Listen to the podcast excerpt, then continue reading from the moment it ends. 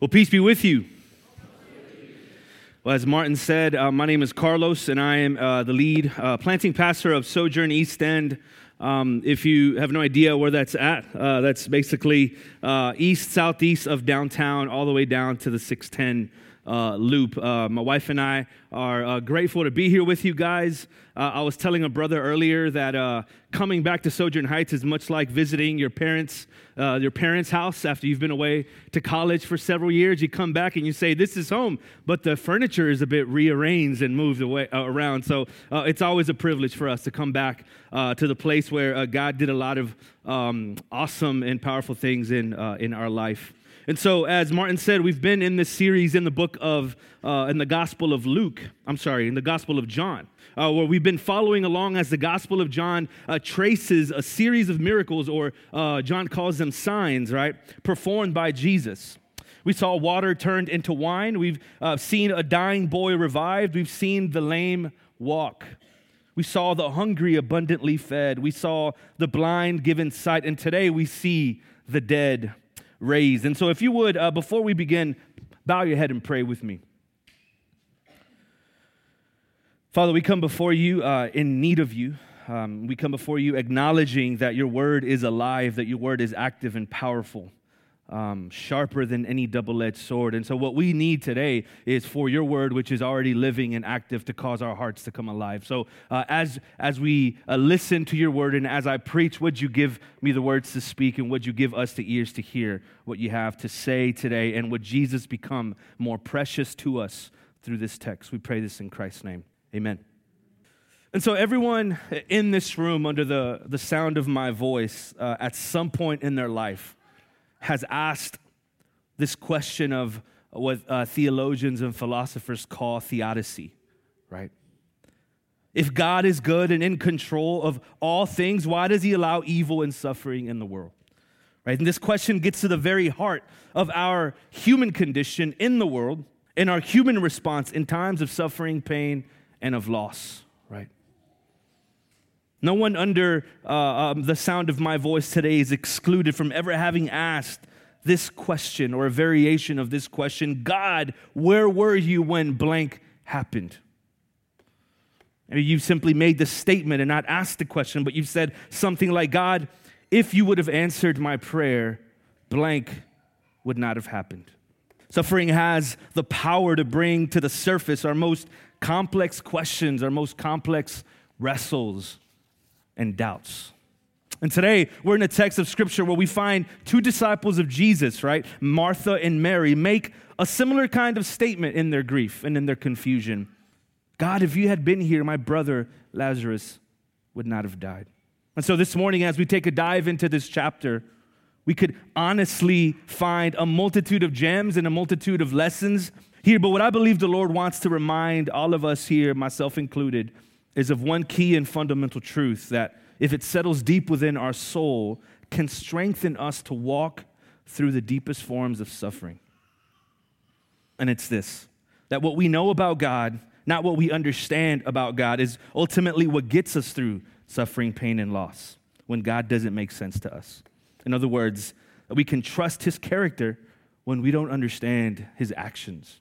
We can trust His character when we don't understand his actions. And so uh, let's begin. And to start, let me give us some context so we can understand the content uh, and appreciate the content here first. Uh, as we just read, Lazarus, uh, the, the brother of Mar- uh, Mar- uh, Martha and Mary, was sick. sick to the point where Martha and Mary thought he might die, right? And so what do these sisters do? Martha and Mary send a message to Jesus asking him to come so that he could perform a miracle of healing, right? And we've met uh, them before in, in, the Gospel of Luke as well. We, we've heard uh, uh, Jesus uh, uh, talk about Martha and Mary or talk to them. But and we do know a couple of things about these two women. Martha was a diligent hostess who, who kept the perfect home and served Jesus but essentially ignored him in an intimate relationship with him. And Mary was a, the, the dependent younger sister who always sat at the feet of Jesus, but not necessarily serving him with her hands and her feet. just to be near him and just to enjoy him. So Martha and Mary have been witnesses up to this point to many miracles that Jesus has performed. So they know what he's capable of. They've even seen and witnessed and heard of Jesus healing people who were not even in his general vicinity, people who were miles away. They, they know the power that Jesus possesses. And so they sent for him to come. And here's what's, what's extremely odd and illogical as we, as we start this text to the, to the human way of thinking. We, we read that when Jesus found out, he says in verse 4 this, Ill, this illness is not lead to death, it is for the glory of God, so that the Son of God may be glorified through it. But then it says that he waited two more days before heading out to see Lazarus, right? Now, I don't know about you, but uh, maybe some of you here are, are super spiritual and have uh, never been to a, a, through a situation where it causes you to ask, God, what are you doing? But uh, I, can, I can place myself in the shoes of Mary and Martha as we continue this text, as they find out and, and connect the puzzle pieces together to know that Jesus delayed a couple of more days to arrive at Bethany. I bet in, in their deep grief over losing their beloved brother Lazarus were in utter confusion. And here's the reality if, if you've been walking with Jesus or have been a disciple of Jesus for any period of time, you've come face to face with with this kind of situation in your relationship with God. Sometimes it seems he delays in situations that, to our human way of thinking, simply don't make any sense. They're illogical, right? But that's just it. God's moves sometimes don't make sense to us. The Bible is filled with stories of God doing things in ways that challenge or even completely go against human logic because we know that God is not confined to our finite ways of thinking, our intellect. He did create us in His image, and so our minds are created in His image, and so we are created to reason and to use logic and to use sense, but always remembering that His, his mind is infinite and His ways are far above ours.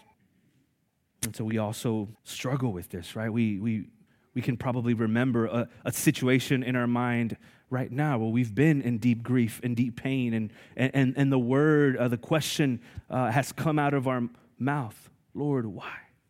And we know the, the Bible answer to that. We know the Sunday school answer to that, right? We know the Sojourn Academy, to put it in our context, answer of that, right? Which is that God does all things for our good and for his glory, right?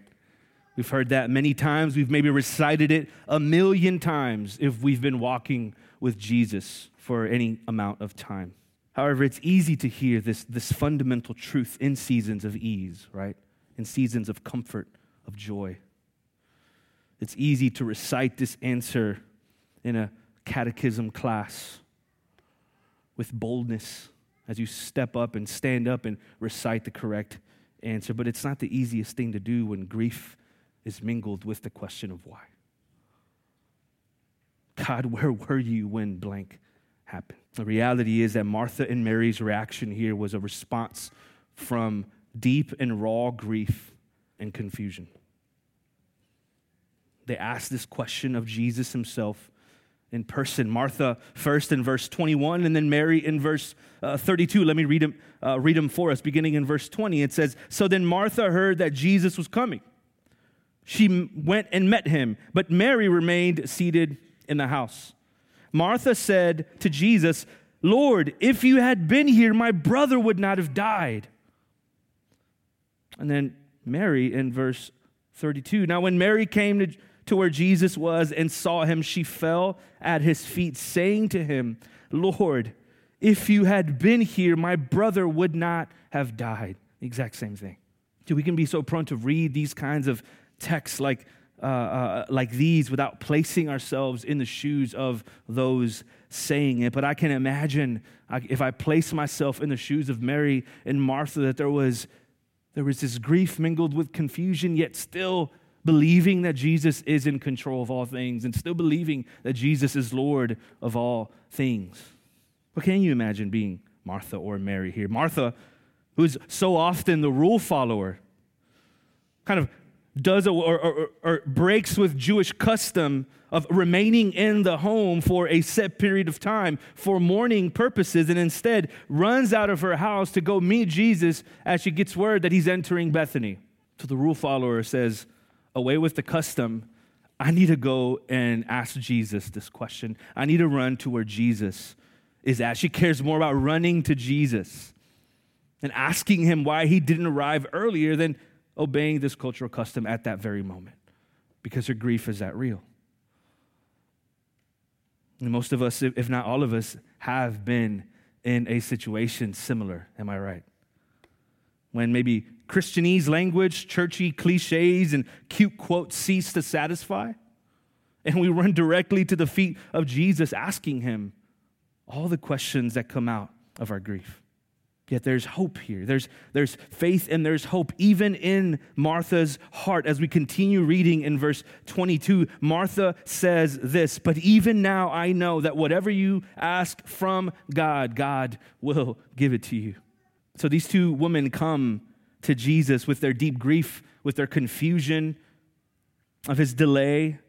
Yet, at least Martha shows that even in this disorienting pain, of loss, she knows that with just one word, with even just one thought, Jesus can change the entire situation radically.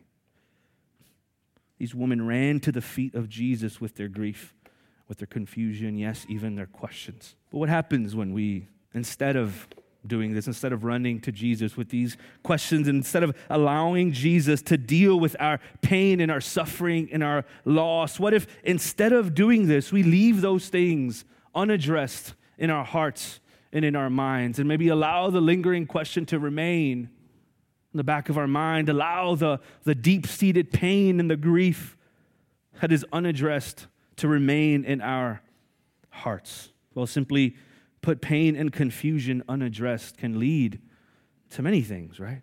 But it can lead to uh, three primary things that I want uh, to highlight today. Pain and confusion unaddressed can lead to, to stuffing pain and, and hiding in plain sight. Um, let, me, let me tell a story to uh, kind of illustrate this. I, I, was recently having lunch with uh, a new friend of mine, uh, uh, an aspiring church planter, and uh, he was telling me a story about, uh, he was telling me a story of, that he read in a book. And so this story goes a little like this. It, it was, a, it, it was a, a two children, two brothers playing outside and one of them gets a splinter in his finger and says, Ouch. And so he runs to his dad immediately and he says, Dad, my, I hurt my finger. I don't know what's going on, but I hurt my finger. So his dad looks at it and says, It's a splinter. So he gets some, uh, some um, you know, he, he, he essentially takes tweezers. There you go. Sorry, my mind went blank. Takes some tweezers and, and, and takes the splinter out. Well, when he takes the splinter out, he screams in pain. And he says, That hurt. If I knew that was going to hurt that bad, I wouldn't have run to you, is what he thought. So he goes back and plays with his brother. And then on another day, the following week, he gets another splinter in his finger. But this time, he doesn't run to his father immediately because he says, I've, I've remembered the pain that I felt when he removed the splinter with the tweezers. And so he, he keeps it under wraps. He doesn't tell his father, and he continues to go about his days and then his weeks. And then one day, randomly, his brother passes by him and kind of brushes up against his hand and brushes up against that wounded finger. By then, that finger had gotten infected. And at that moment, he lets out a loud scream and gets angry at his brother. Isn't it true that when we're wounded, when we are deeply in pain or we have unaddressed issues in our life, something that is not meant to anger or disrupt or offend us, a mere brush can upset us. And so this is the situation with this little boy. He, he screams out in pain because of this infected finger. And so his dad hears him, comes outside and says, Son, what's going on? And he doesn't want to tell him. Finally, he does. So when his dad pulls out that splinter from that infected finger, now it hurts 20 times more simply because of the delay. Pain and confusion unaddressed can lead to deep wounds where we begin to function out of these wounds and little things like brushes up against our finger that should in no way hurt or harm us begin to harm us because we view things through the lenses of that pain. And what does that cause? It can cause anger as well, right? Pain and grief unresolved can turn into to anger. Something isn't right with the world. I didn't get justice. Or what I thought I deserved or wanted, I didn't get at. And so now I'm mad and I unknowingly at times are taking it out. I'm taking it out on those around me. But ultimately, anger, when it loses its fire and it's just fuming, can turn to depression and apathy? We've kind of given up. See, I, I remember this is all too uh, similar or all too um, close and near to, to my heart. Uh, several years ago, um, as I was walking through, kind of prepping for being a church planter and uh, going through uh, a variety of things like the finishing residency with HCPN, counseling uh, here with Dodds, and, and doing some soul work through the residency, uh, I found that, that there were some things within me that needed some healing. I found that I was viewing some of the things in my life through the lenses of some unresolved, deep pain from, from childhood trauma. And the reality is, brothers and sisters, that all of us, to some extent or another, even if you grew up in a, in a healthy home with a dad and a mom who loved you to death, have experienced some form of trauma, some form of deeply painful situations as you grew up that caused you to say, that kind of person I could never trust. Or I never want to be in that situation ever again. And you see, after I, uh, after I brought those things to the surface and dealt with my childhood pains and wounds, it actually gave me eyes to see that, that I was viewing a lot of things through the lenses of that pain. That's when I, realized that uh, the, the, reason why I've I dealt with uh, depression and anxiety throughout my life, though I didn't know it was called depression and anxiety, I just thought it was normal for people to deal with those things. That's when I began to see the reality of what was taking place. But, but here's the good news in this that even when I was not aware of these things going on, even when we aren't aware of these things going on in our life, God is always at work. God is always gracious to be a good shepherd to us and to bring these things to the surface so that we can deal with our pain. Even when we don't sense Him, even when we don't see Him work, God is always actively at work in your life. If you are a Christian in this room and you've placed your faith in Christ as Lord and as Savior, even though it might be it might feel utterly dark right now. The truth of God's character is that He'll never leave you nor forsake you. And the truth of God's character is that He's working even at this moment when you might not see it. We can trust His character when we don't understand His actions. Why? Well, well then we have to look at Jesus' identity, right? We have to look at Jesus' character and Jesus' response to our pain. So let me read verses 23 through 26, and then I'll read 33 through 40 when we see Jesus responding. It says, Jesus said to her, Your brother will rise again. So Jesus is responding here to Martha. As Martha just said, If you would have been here, he would not have died. But even now, I know that uh, God listens to you, and whatever word you say, God will do and will give you what you ask. And Jesus says to her, Your brother will rise again. And check out Martha's uh, Sunday school answer in verse 24. It says, Martha said to him, I know that he will rise again in the resurrection on the last day. Jesus says to her, I am the resurrection and the life. Whoever believes in me, though he die, yet shall he live. And everyone who lives and believes in me shall never die. Do you believe this? And then in verse 33, Jesus saw her weeping, sees Mary weeping and the Jews who had come with her also weeping. And says he was deeply moved in his spirit and greatly troubled. And he said, Where have you laid him? They said to him, Lord, come and see. And Jesus wept. So the Jews said, See how he loved him. But some of them said, Could not he, he, he who opened the eyes of the blind man also have kept this man from dying? Then Jesus, deeply moved again, came to the tomb. It was a cave and a stone laid against it. Jesus said, Take away the stone. And Martha, sister of the dead man, said to him, Lord, by this time there will be an odor, for he has been dead four days. Jesus said to her, Did I not tell you that if you believed, you would see the glory of God? So Jesus, to start, he, he assures Mary and Martha in the midst of the chaos, in the midst of the confusion, in the midst of the pain, that he's in control. And he says in verse 23, Your brother will rise again.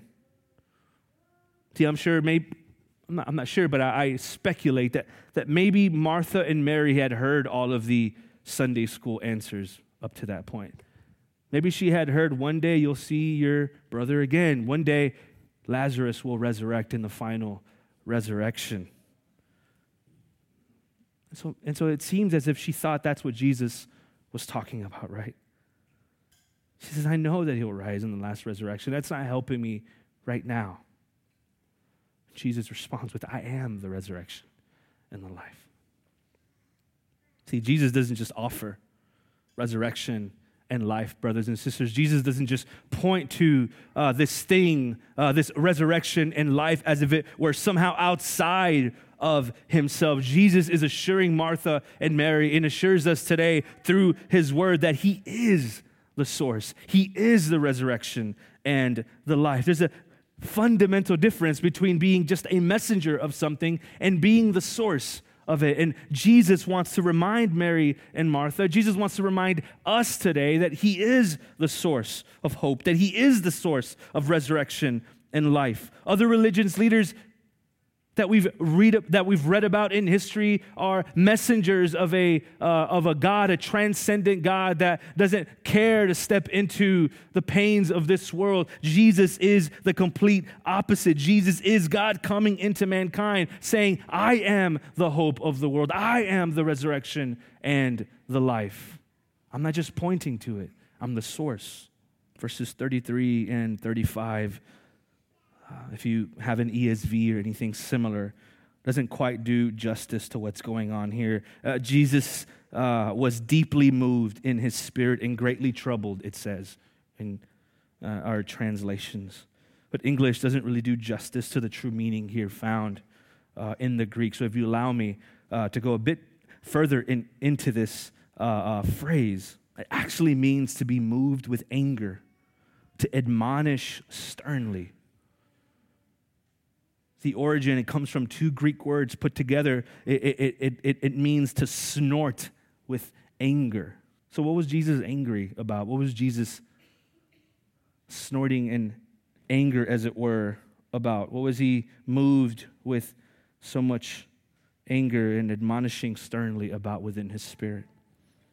We could say that it was because of the lack of faith, maybe, in those around him. That's a, that's a possibility, but I, I doubted as I as I was looking at this text and studying this text and seeing the the, the context and seeing what other uh, great men of the faith have said about this. It's it's it's as if Jesus, in the presence of mankind's greatest foe, death, his hackles go up in righteous anger because of the pain and the suffering that death brought about by sin entering the world has caused those whom he deeply loves. See, brothers and sisters, what God wants to remind us of here today. I don't know where you're at in life right now. I don't know if some of you are in a very comfortable, joyful, happy season or whether you're here barely hanging on for dear life. What I know is that God is not indifferent in your suffering, He hates it. Jesus, when he was presented before his greatest or mankind's greatest foe, his hackles go up.